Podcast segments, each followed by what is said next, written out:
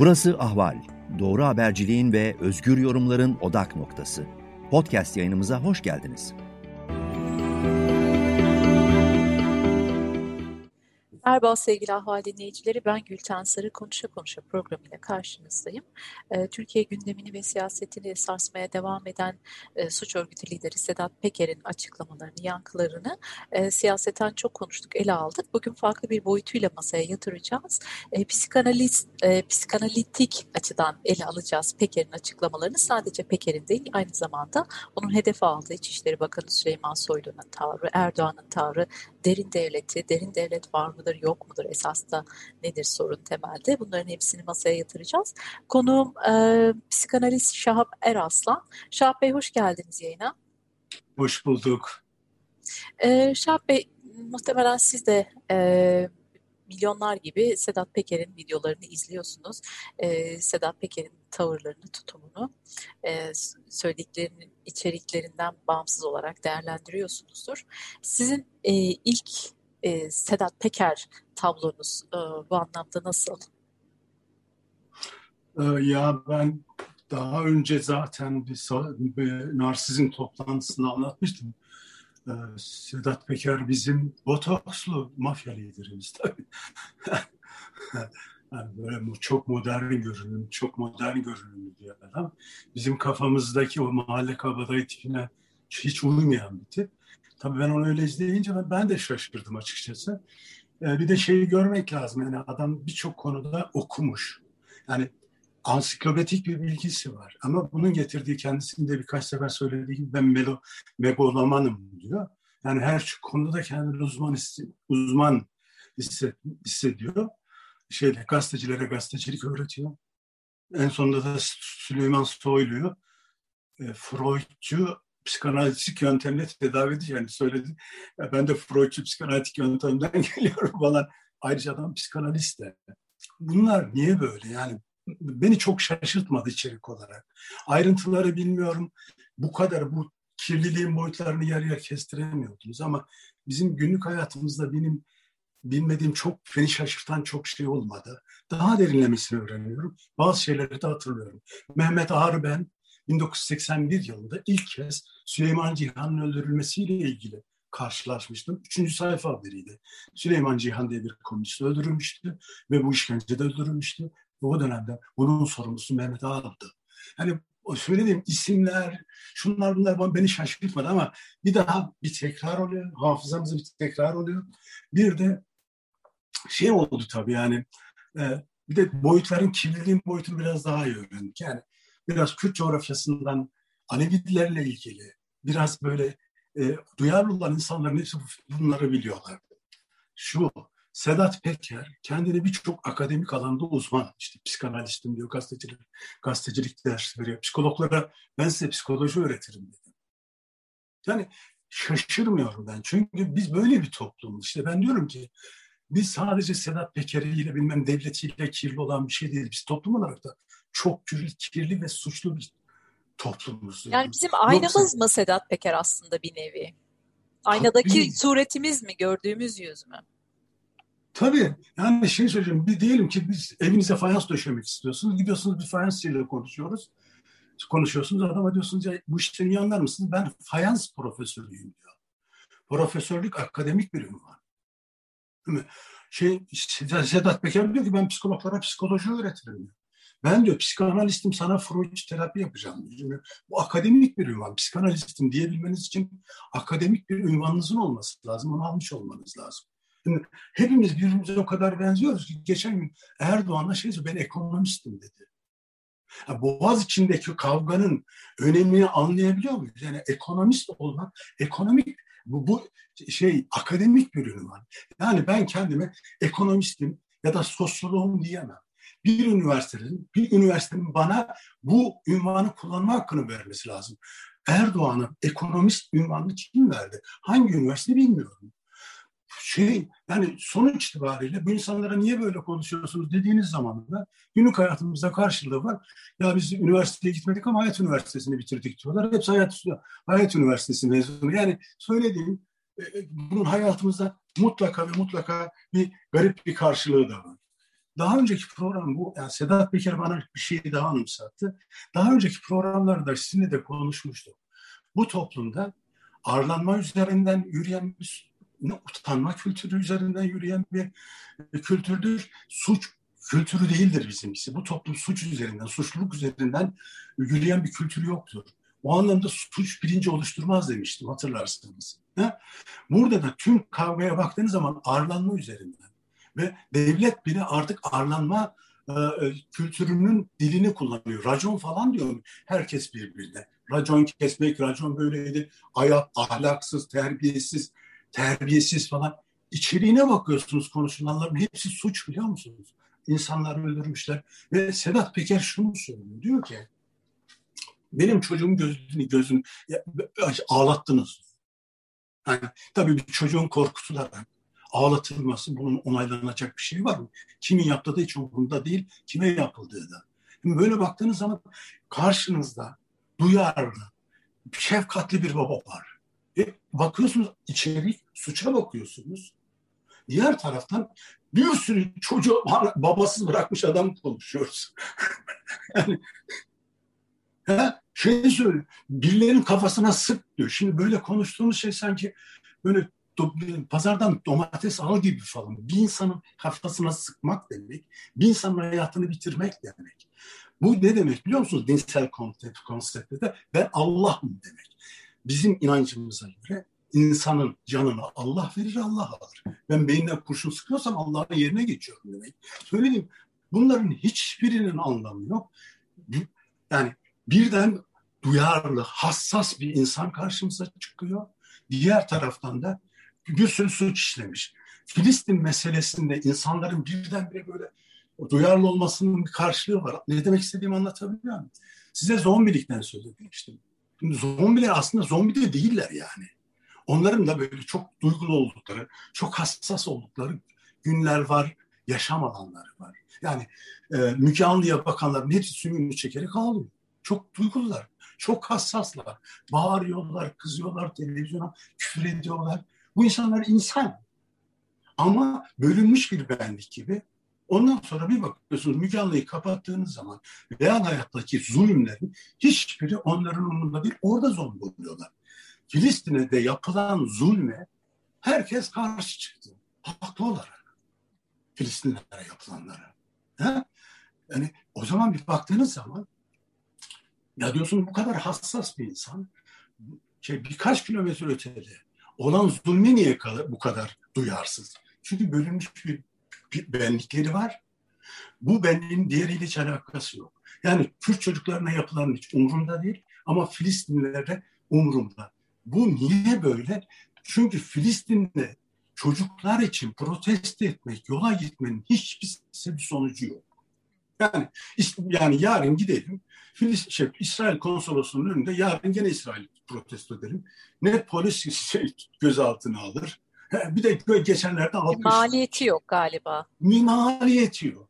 Ayrıca şey aramızdaki mesafe Filistinlerle uzak olduğu için duygusal kontrolden çıkma imkanı yok. Akşam evimize gideriz sonunda.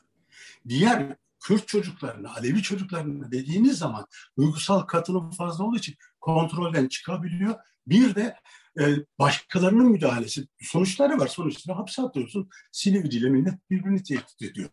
O anlamda şey söyleyeceğim. Zombilerin kendilerine bir parantez içerisinde insan olma alanları yarattıklarını görüyoruz. Onun içindir ki Amerika'daki ırkçılığı protesto etmek bizim yani hoşumuza gidiyor. Şeyde İsrail'in yaptığı bir şey var. İsrail'in İsrail devletinin bize gösterdiği bir şey var. Bu Sedat Peker'in de bize söylediği, gösterdiği bir şey var. Devletler bayağı iyi terör yapabiliyorlar. Devletlerin yaptığı bazı terörleri terör olarak biz görmüyoruz bile. O konuda çok anlayışlıyız, görmezden geliyoruz. Yani aslında Devlet... suçu derin devlete atıp bir şekilde devletin bu olaylardaki müdahilliğini ve suçluluğunu e, üzerine mi örtüyoruz, vicdanlarımızı mı rahatlatıyoruz? Aynen, aynen ama ondan önce bir şey söyleyeyim. Şeyle ilgili, e, e, devletler şey, e, devletler bazı terör var biz ona hoşgörülü davranıyoruz. Aslında bu Sedat Peker'den sonra devletin Türkiye'deki devlet terörünü ciddi ciddi konuşabiliriz. Bunu konuşmayacağız onu söyleyeyim. Ne olacak derseniz birkaç gün kızacağız, öfkeleneceğiz. Ondan sonra e, şey yapacaklar, muhalefetin üstüne atacaklar. Bir grubun üstüne gidecekler. İşte birkaç kişi hapse atacaklar. Film bitecek. Biz unutacağız zaten. Hiç de bir problem olmaz. Biz ama şunu, şunu gösteriyor bize. Devletler çok terör yapıyorlar. Mesela Türk devletinin terörünü de konuşabiliriz. Çünkü devlet herkese terörist diyor diyor da eğer devlet bir şeyi birinin üstüne atıyorsa kendisi de bir şey kaçırıyor demektir. Bir şeyi gizlemeye çalışıyordur. İsrail devletinin yaptığı terör bize şunu gösterdi. Ya devletler terör yapıyor ve biz buna hoşgörülüyüz bir yerde. Yani Türkiye'de protesto olsa falan oldu onu biliyorum ama devlet terörüne bir hoşgörü var. Neyi kastediyorum?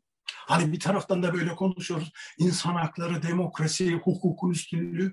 Bunlar bazen çok güzel ama çoğu kez devlet teröründe bunun fazla karşılığı Şey Usama Bin Laden'i tanıyorsunuz. Yani işte bu e, Al-Kaida'nın şefiydi. Amerika'nın onu yok etme biçimini biliyor musunuz? Yargısız infaz yaptılar. Bu hani herkesin karşı çıkması ben herkesin karşı çıkacağını zannediyorum. Şey mesele Usama Bin Laden'ın sempatik bir adam olması ile ilgili bir mesele değil. Ben hukukun üstünlüğünü savunuyorsam, yargısız e, e, infaza karşıysam benim Usama Bin Laden'ın Amerika'nın katletme biçimine karşı olmam gerekiyor. Bağdadi, Bağdat işte bu Türkiye, bu İslam terör örgütünü, devletini kuran adam bir sürü insanlığa zarar vermiş, çok iğrenç kişilikli bir adam. Ama adamı yargısız infaz yaptılar. Yani yargısız infaz yaptılar. Bunu o zaman değil mi hukuku savunan, hukukun üstünlüğünü savunan insanların insanların karşı çıkmaları lazım. Bu ne oldu biliyor musunuz sonunda? Şimdi nerelere vardık? İnsansız hava araçları diye böyle fallik bir şeyimiz var böyle bizim Türklerin fallik bir sembolik başarı öyküleri var. İşte insansız hava araçlarımız varmış biz sağa sola satıyoruz. İnsansız hava araçlarına yani yargısız infaza karşı olanların hepsinin karşı olması lazım. Bunlar ne yapacaklar? Bu aletlerle ne yapılıyor hanımefendi? Yani şeyde Dersim'deki yaban keçilerinin cinsel hayatıyla ilgili bir belgesel falan çekmiyor bunlar. Bu, bu aletlerin tümü ölüm aletleri ve birilerini öldürmek için kullanılıyor. Yani bunlara bir silah yüklüyorsunuz. Hiç yargılanmaya gerek yok. Bir grup kimin öldürüleceğine karar veriyor ve gidip öldürüp yok ediyorlar. Yani hukukun üstünlüğü, hukuk diyenlerin tümünün bu yargı, şey, insansız hava araçlarına falan karşı çıkmaları lazım. Biz öyle uçuk yerlere geldik ki şunu söyleyeceğim. Devlet terörüne ne kadar hoş görülüyoruz biliyor musunuz? Devlet insansız hava araçlarıyla, sırf Türkler değil, Fransızlar da öyle, Amerikalılar da Yemen'de kaç tane adamı insan, insansız hava aracıyla Amerikalılar katlettiler. Şey, Kaddafi'nin yakalanması böyle bir eylemin sonucu oldu. Ya bu hakkı birileri birileri daha üstün olma, daha haklı olma hakkını nereden alıyor? Eğer hukuk ve eşitlikten söz ediyorsak. Benim söylediğim Sedat Peker üzerinden e, bir sürü Pandora'nın kutusu açıldı eğer yapa becerebilirsek. Şah, Bey, aynı zamanda milyonlarca izleniyor video ama Peker videonun çok az kısmında bilgi veriyor. Onun dışında kendini anlatıyor, menkıbeler anlatıyor. İşte ve belli isimlere, siyasilere hakaretler yağdırıyor. Racon kesiyor sizin deyiminizle. Acaba izlenmesinde paylaştığı bilgilerden ya da iddialardan daha ziyade e, Türk toplumunun bir kısmında ona öykünme, onun gibi olma, e, hukuki olmayan yollarla güç sahibi olma ve bunu da meydan okuma şeklinde yansıtma e, duygusu ya da özlemi, özentisi mi var ne dersiniz? Ya bir masallarla ilgili bu Türk toplumunda onu da bir, orada konuşmuştuk hatırlarsanız. Hepimizde Malkoçoğlu kahraman olmak yani Malkoçoğlu olmak arzusu vardı. Peki bizim Malkoçoğlu'muz. Aslında bir başarı öyküsü. Sıradan bir ortalama zekası olan, biraz da bilgisi olan bir insan değil mi? Bir gece konduda bir kadınla evli, üç çocuk, çocukların okul taksidini düşünen bir adam olacaktı. Bakınız nerelere geldi. Yani so yani ya nerelere geldi? Şey, ayrıca da e, şey e, kahramanlık öyküsüyle geliyor. Yani vurarak, kırarak, dağıtarak. O anlamda bizim kafamızdaki kahraman imajına çok uyuyor. Bir de şey söyleyeceğim. Bizim bir kahramanımız var. Kahramanımız çok yıprandı. Erdoğan yedi düvele meydan falan okuyordu. Yani o böyle bir yani daha genç, dinamik, daha böyle bir de racon kesen falan. Çünkü Erdoğan yer yerde Cumhurbaşkanı olduğu için her zaman şeyde böyle kabadayı gibi de yürüyemiyor. Her zaman one minute falan denilmiyor. Çünkü real politikadalar da var. Bu her konuda diyebiliyor yani. Meydan okuyabiliyor. O anlamda bizim kafamızdaki kahraman çocukça kahraman imajımıza çok uyan bir şey. Biz bir kahraman arıyorduk. Hepimiz öyle olmak istiyorduk. İşte Süperman olmak, Malkoçoğlu olmak. Sedat, Sedat Peker diyor ki ben oyum işte diyor. Ve ben oyum ve zulüm üzerinden, zulüm üzerinden e, buralara geldim diyor. Şeyle Sedat Peker ama şeyi söylüyor. Diyor ki kutsala sakın dokunmayın. Devlet çok kutsal diyor. Ha? Ben tüm anlatmaya çalış, hep kutsalı konuşurken ya da bir şey konuşurken ötekini de konuşalım. Buna aittir diyor. Ben kutsal devleti size anlat. Şey dedi ya, marinaya çöktüler bunlar dedi falan. Vay be falan dedi. Size bu çok ya, şey, size kafamdan geçeni anlatayım. Uzaydan çekilen tüm fotoğraflarda Çin Seddi'ni görürsünüz. Çin Seddi dünya yeryüzündeki en uzun bir settir, duvardır. Dünyanın en kalın duvarlarından biri kilometrelerce, binlerce kilometre uzaklıkta. Çin Seddi niye yaptılar? Şimdi biz Türkler kahramanlık Çinlerin içine kadar gidiyorduk. Oraları 40 kişiyle Kürşat öyküsü, Çin sarayını bastık. Çin, Çinler bu Seddi kime karşı yaptılar? Türklere karşı yaptılar değil mi? E Türkler ne yapıyorlardı? Gidip Çinleri çöküyorlardı başlarına. Köylülerin eşyalarını çalıyorlardı. Talan ediyorlardı ya. He, bu kahramanlık öyküsünün biri de öte tarafta soygun haydutluk öyküsü yani. Adamlar bu kadar duvarı yani bizden kahramanlığımızdan korktukları için değil bizim pisliğimizden kurtulmak için yapmışlar. Ondan sonra da zaten duvar çekilince ta Anadolulara falan geldiler. Şimdi çalacak kimse kalmadı.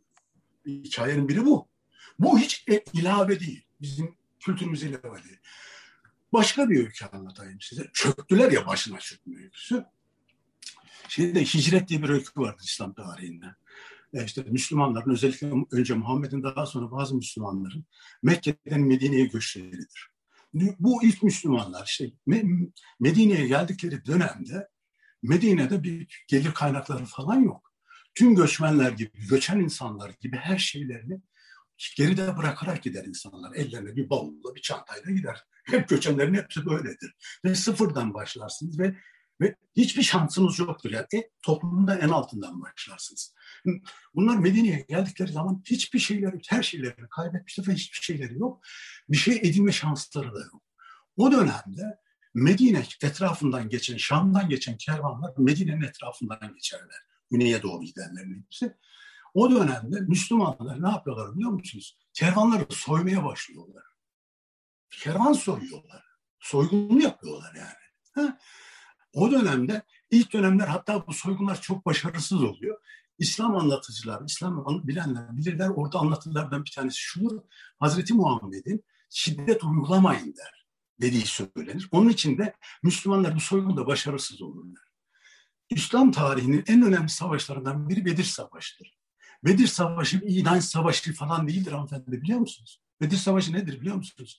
Mekkeliler Şam'a gidiyorlar, dönüşte eşyalar satın alıyorlar kervanlarla. Medine'nin kenarından geçerken Medine'deki Müslümanlar bu kervana saldırıyorlar. Yani bir saldırmak soygun öyküsüdür.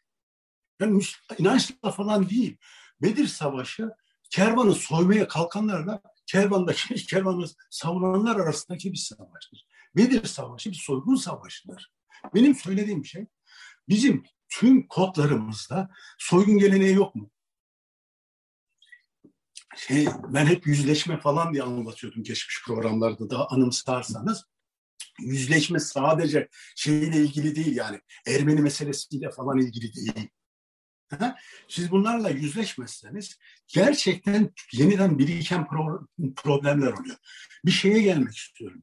Mesela şeyde e, Sivas olaylarından sonra Alevilerin ölü fiyatına sattıkları mallar kim edindi?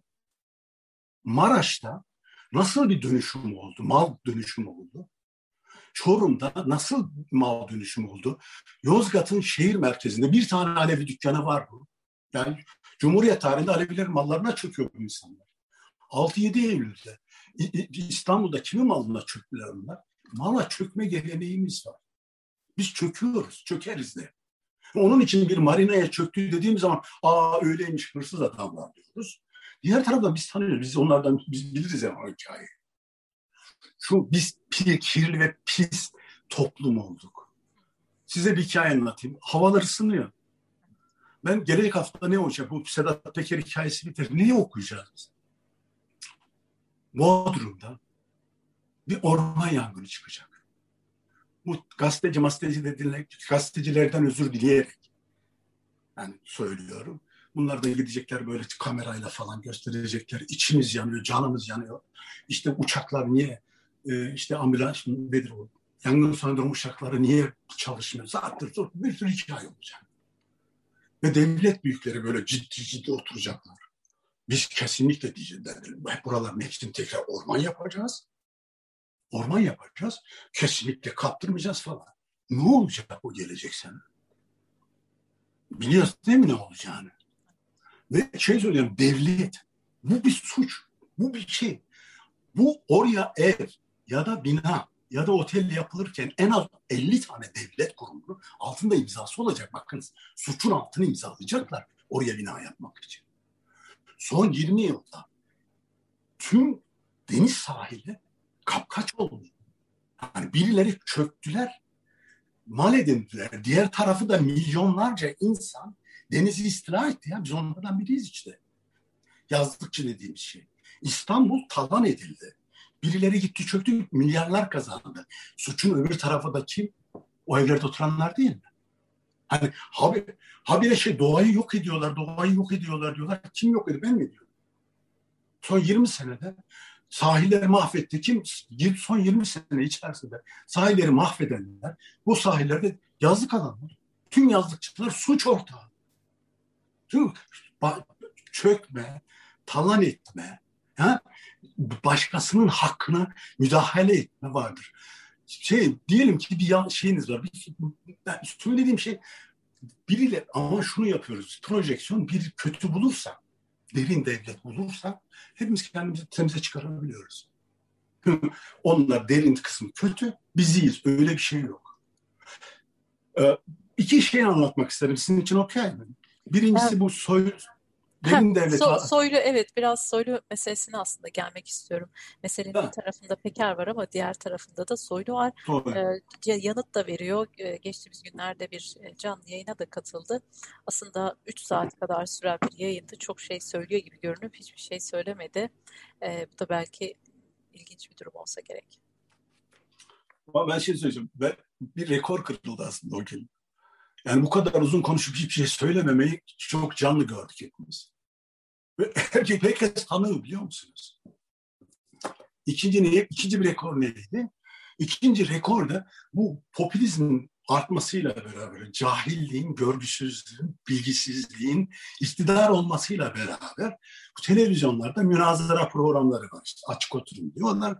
İşte yumurta mı tavuktan çıkar, tavuk mu yumurtadan çıkar, çok gezen mi bilir, çok okuyan mı bilir gibi böyle tartışmalar yapıyorlar. Oraya da seçilmiş muhalifler var. Onları da getiriyorlar. Bu tartışmaların en büyük özelliği bir fikir açıklamak, düşünmek, derinlem, derinlemesine bir bilgi geliştirmek falan değil. Karşı tarafı konuşturmamak. O programların hiçbirinde muhalif denilen insanların hiçbiri üç cümle kuramazlar. Okey. İkinci rekora geliyorum. Dört tane gazeteci. Bu böyle alıştı. Birbirine üç cümle kurdurmayanların dört tanesini karşıya oturmuş, oturttular. Anlatabiliyor muyum?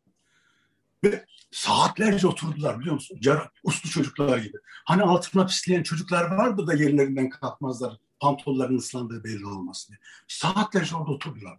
Uslu uslu biliyor musunuz? Bu da başka bir rekor. Bu insanların hiçbirini başka bir kontekste üç dakikası durduramazsınız. Ve karşıdakinin konuşmaları üç dakika izin vermezler.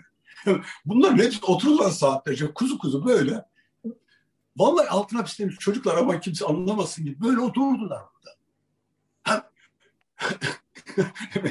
Sedat Peker haklı değil mi? Böyle gazeteci olur diyordu.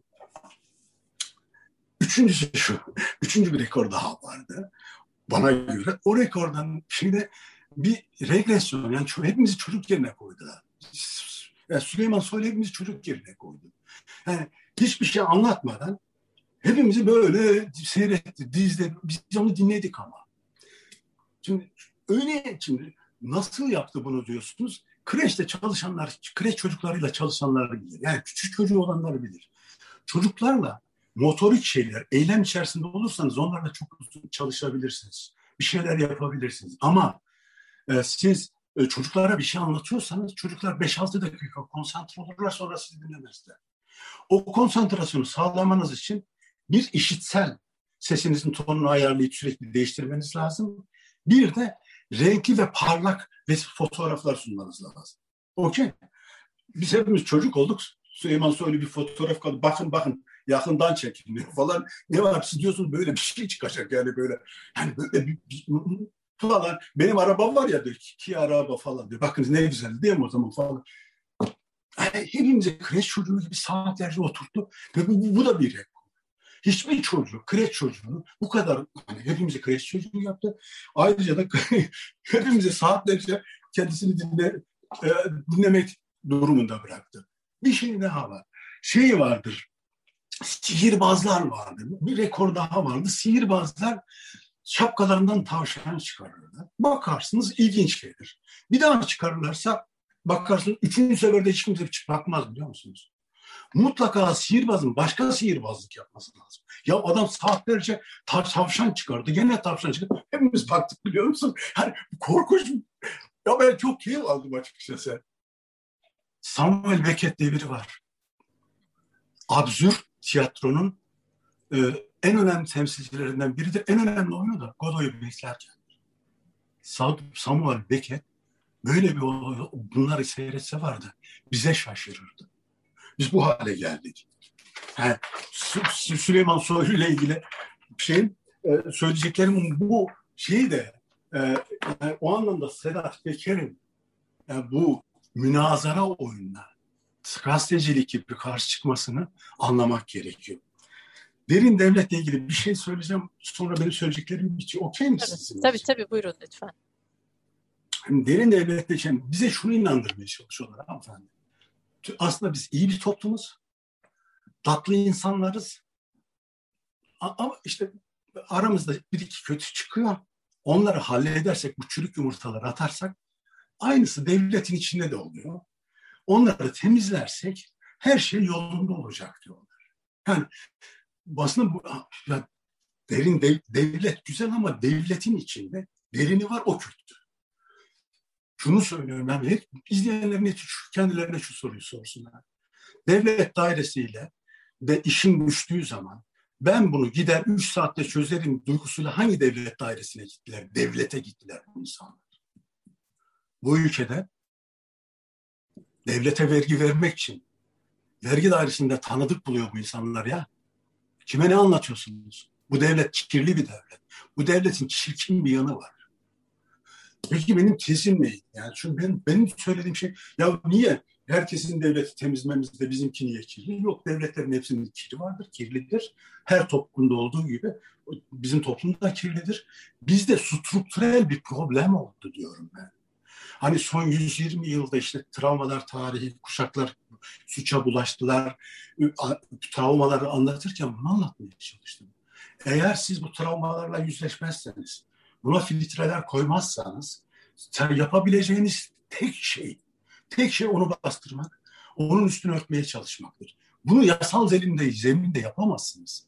Şimdi birileri kalkıp yüzünüzde bir şey söylediği zaman, şimdi Sivaslılar kalkıp Sivas'la ilgili üç tane soru sorduğunuz zaman siz buna açık cevap veremiyorsanız o adamların sesini kesmek zorundasınız. Devlet strukturel olarak kötüye bulaşmak zorunda. Ya yüzleşirsiniz, ya filtreler koymayı başarırsınız ya da bunu bastırmak için yeniden kriminal kriminalize olmak olmak zorundasınız. Türklerin bir problemi daha var. Bu Müslümanlıkla da ilgili galiba. İklem toleransı yok. Bizim ötekine tahammülümüz, ötekiyle nasıl ilişkileneceğimiz yok. İşte Türklerle Kürtler kardeşliğinde anlatmaya çalıştığım şey şu. Robinson Crusoe 18. yüzyılda yazılmış bir Daniel Defoe'nun yazdığı bir kitap vardı. Bilirsiniz çocuk gençliğimizde, çocukluğumuzda okumuştuk. Robinson Crusoe. Bu neydi? Niye anlatıyordu? Böyle işte bir, bir gemi batıyor, bir adaya düşüyor bir insanlar. Sonra da bu adam kendisine ilk bulacağı şan yoldaşını kendisine köle yapıyor. Onun adı da Cuma'dır zaten, Müslüman biridir. Anlatabiliyor muyum? Biz bu hikayede neyi gördük? Batı'nın kolonyalist tavrını gördük değil mi? Ben bunu başka şey tercüme edeyim. Bir 50 kişilik bir Türk grubu, Türk Müslüman bir grup, Türkler Müslüman zaten, gemileri batsa bir adaya çıksalar. Adanın o bir tarafında 30 30 e, kişilik bir grubunda batsa onlar da o bir taraftan çıksalar ama bunlar azınlık bir gruplar. Bunlar adamaya, adada yaşamaya kalkarlarsa Türklerin tavrı ne olur? Mesele bu işte cuma yaparız onu. Cuma yapmaya kalkarız. Yani biz onların efendisi olmaya çalışırız. Çünkü biz Müslüman olduğumuz için zaten üstün insanlarız. Bizim üstünlüğümüzün kabul edilmesi lazım. Türk olduğumuz için de üstün olmamız lazım. Ne demek istediğimi anlatabiliyor muyum? Ve böylece strukturel bir yani ötekinin öteki olmaya, başka olduğuna ve buna rağmen onu kabul edip, takdir edip onunla bir, insani bir ilişki kurmaya biz bu konuda çok becerikli bir geleneğimiz yok. Onu anlatmaya çalışıyorum. Biz hiyerarşide kendimizi üstüne koymaya çalıştığımız zaman eğer birileri de bizim otoritemizi kabul etmedikleri zaman kavga çıkıyor. O anlamda ya, ambivalens tolerans dediğimiz yani ikilem, kuşkuya duymak, sorgulamak, ötekinin öteki olduğuna tahammül etmek bunları bizim bizim öğrenmemiz gerekiyor. Bu, bu da ciddi bir sorun. Bir de kolektif kültür olmanın getirdiği strüktürel bir problem var.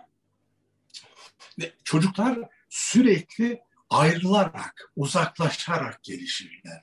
Yani biz anamızın karnındayken anamızın karnından çıkarız, uzaklaşırız. Sonra anamızın kucağındayızdır, oradan çıkarız. Sonra anamızın kucağındaki yürümeye başlarız, biz adım daha ileri gideriz. İşte çocuğun yürümesiyle beraber otonomisi, otonom olmaya başlaması, bağımsızlaşması başlar. Biz orada ne yapıyoruz biliyor musun? Bizim tasarımımız, tasarımımız kutsal üzerinden çocuğa eğmektir. Bizim öngörümüz şu. Ağacı yaşken eğeceksiniz. Onun için hepimiz odun kalas olduk ya. Hepimiz odun gibiyiz farkında yani böyle odun bir toplum olduk çünkü bizim eğitim tasarımımız bunlar ağaç aman ha eğelim aman ha eğelim dedik. Hepimiz yamuk, yamuk yumuk olduk zaten. Bir şey söyleyeyim psikanalitik konsept şuydu. Onların özgür ve bağımsız olmalarının yolunu açmak gerekiyor. Şey ne yapıyorsunuz? Anneye saygı, babaya saygı, bilmem ne tür konseptlerle çocuğun bağımsızlığını sürekli sürekli frenlemeye başlıyorsunuz. İşte bu bağımsızlığın engellemesi, otonominin engellemesiyle ilgili bir öfke de oluşuyor. Bugün ötekine yansıttığımız e, e, öfkelerin içinde biraz aslında kendi içimizdeki kalmış bir öfke, öfke de var. Yani bu daha ileriki bir şeydir. Toplantıda sanıyorum biraz daha ayrıntılı onu anlatabilirim. Söylediğim şey şu. Bizim devletle ilgili sorunumuz strukturel bir sorun. Derinle, şeyle, insanların iyi niyetçiliği olmaz. Ecevit'i sever misiniz bilmiyorum. Ben severim. Başbakan olarak sevmedim. Ben şairleri seviyorum. O da şairdi zaten. Ha, ve işte her zaman da bir söylencesi vardır. Ecevit bizim hayatımızda tanıdığımız en dürüst başbakandır. Adam iyiyse iyi, dürüstlükse dürüstlük. E, Ecevit'in döneminde bakanlar hapse girdi şey, e, hırsızlıktan biliyor musunuz? Demek ki strukturel bir problem var. İnsanların iyi niyetiyle ilgili bir şey değil. Baktığınız zaman belirli dönemlerde çok bize iyi gelen, hoş gelen insanlar o sistemin içine girdikleri zaman birden bakıyorsun iki sene sonra hepsi zombi oluyorlar. Çünkü strukturel bir problemi çözmemiz gerekiyor sanırım. Peki Şah Bey son olarak şunu sormak isterim. Ee, siz bir psikanalitik psikanalist olarak e, Sedat Peker'e bir tedavi yöntemi uygulasanız hangi yöntemi uygulardınız? Hangi teşhisi koyardınız istediğiniz kadar? Ha, belki bunu ben uzaktan yani kendi gönüllü olarak gelmemiş birine böyle teşhis koymayı falan biraz şey yani biraz sıkıntılı görüyorum benim bire, birebir ilişkilenmediğim insanlarla ilgili böyle bir şey söyleme mümkün değil. Ama onun kendisine koyduğu teşhis var zaten megalomanım diyor ben. Ha? Ona da saygı duymak lazım. Ona da çok pardon? Ona da saygı Ona da saygı duymak lazım. Duymak İnsan lazım. her insan kendisine istediği teşhis koyabilir. Yani. Peki, e, yayına katıldığınız için çok teşekkür ederim. Ben de teşekkür ederim. Görüşmek üzere. Hoşçakalın. Hoşçakalın. Ahval podcastlerini tüm mobil telefonlarda Spotify, SoundCloud ve Spreaker üzerinden dinleyebilirsiniz. Apple iPhone kullanıcıları bize iTunes üzerinden de ulaşabilir. Türkiye'nin ve hayatın cıvıl cıvıl sesleri Ahval Podcast dizisinde. Kulağınız bizde olsun.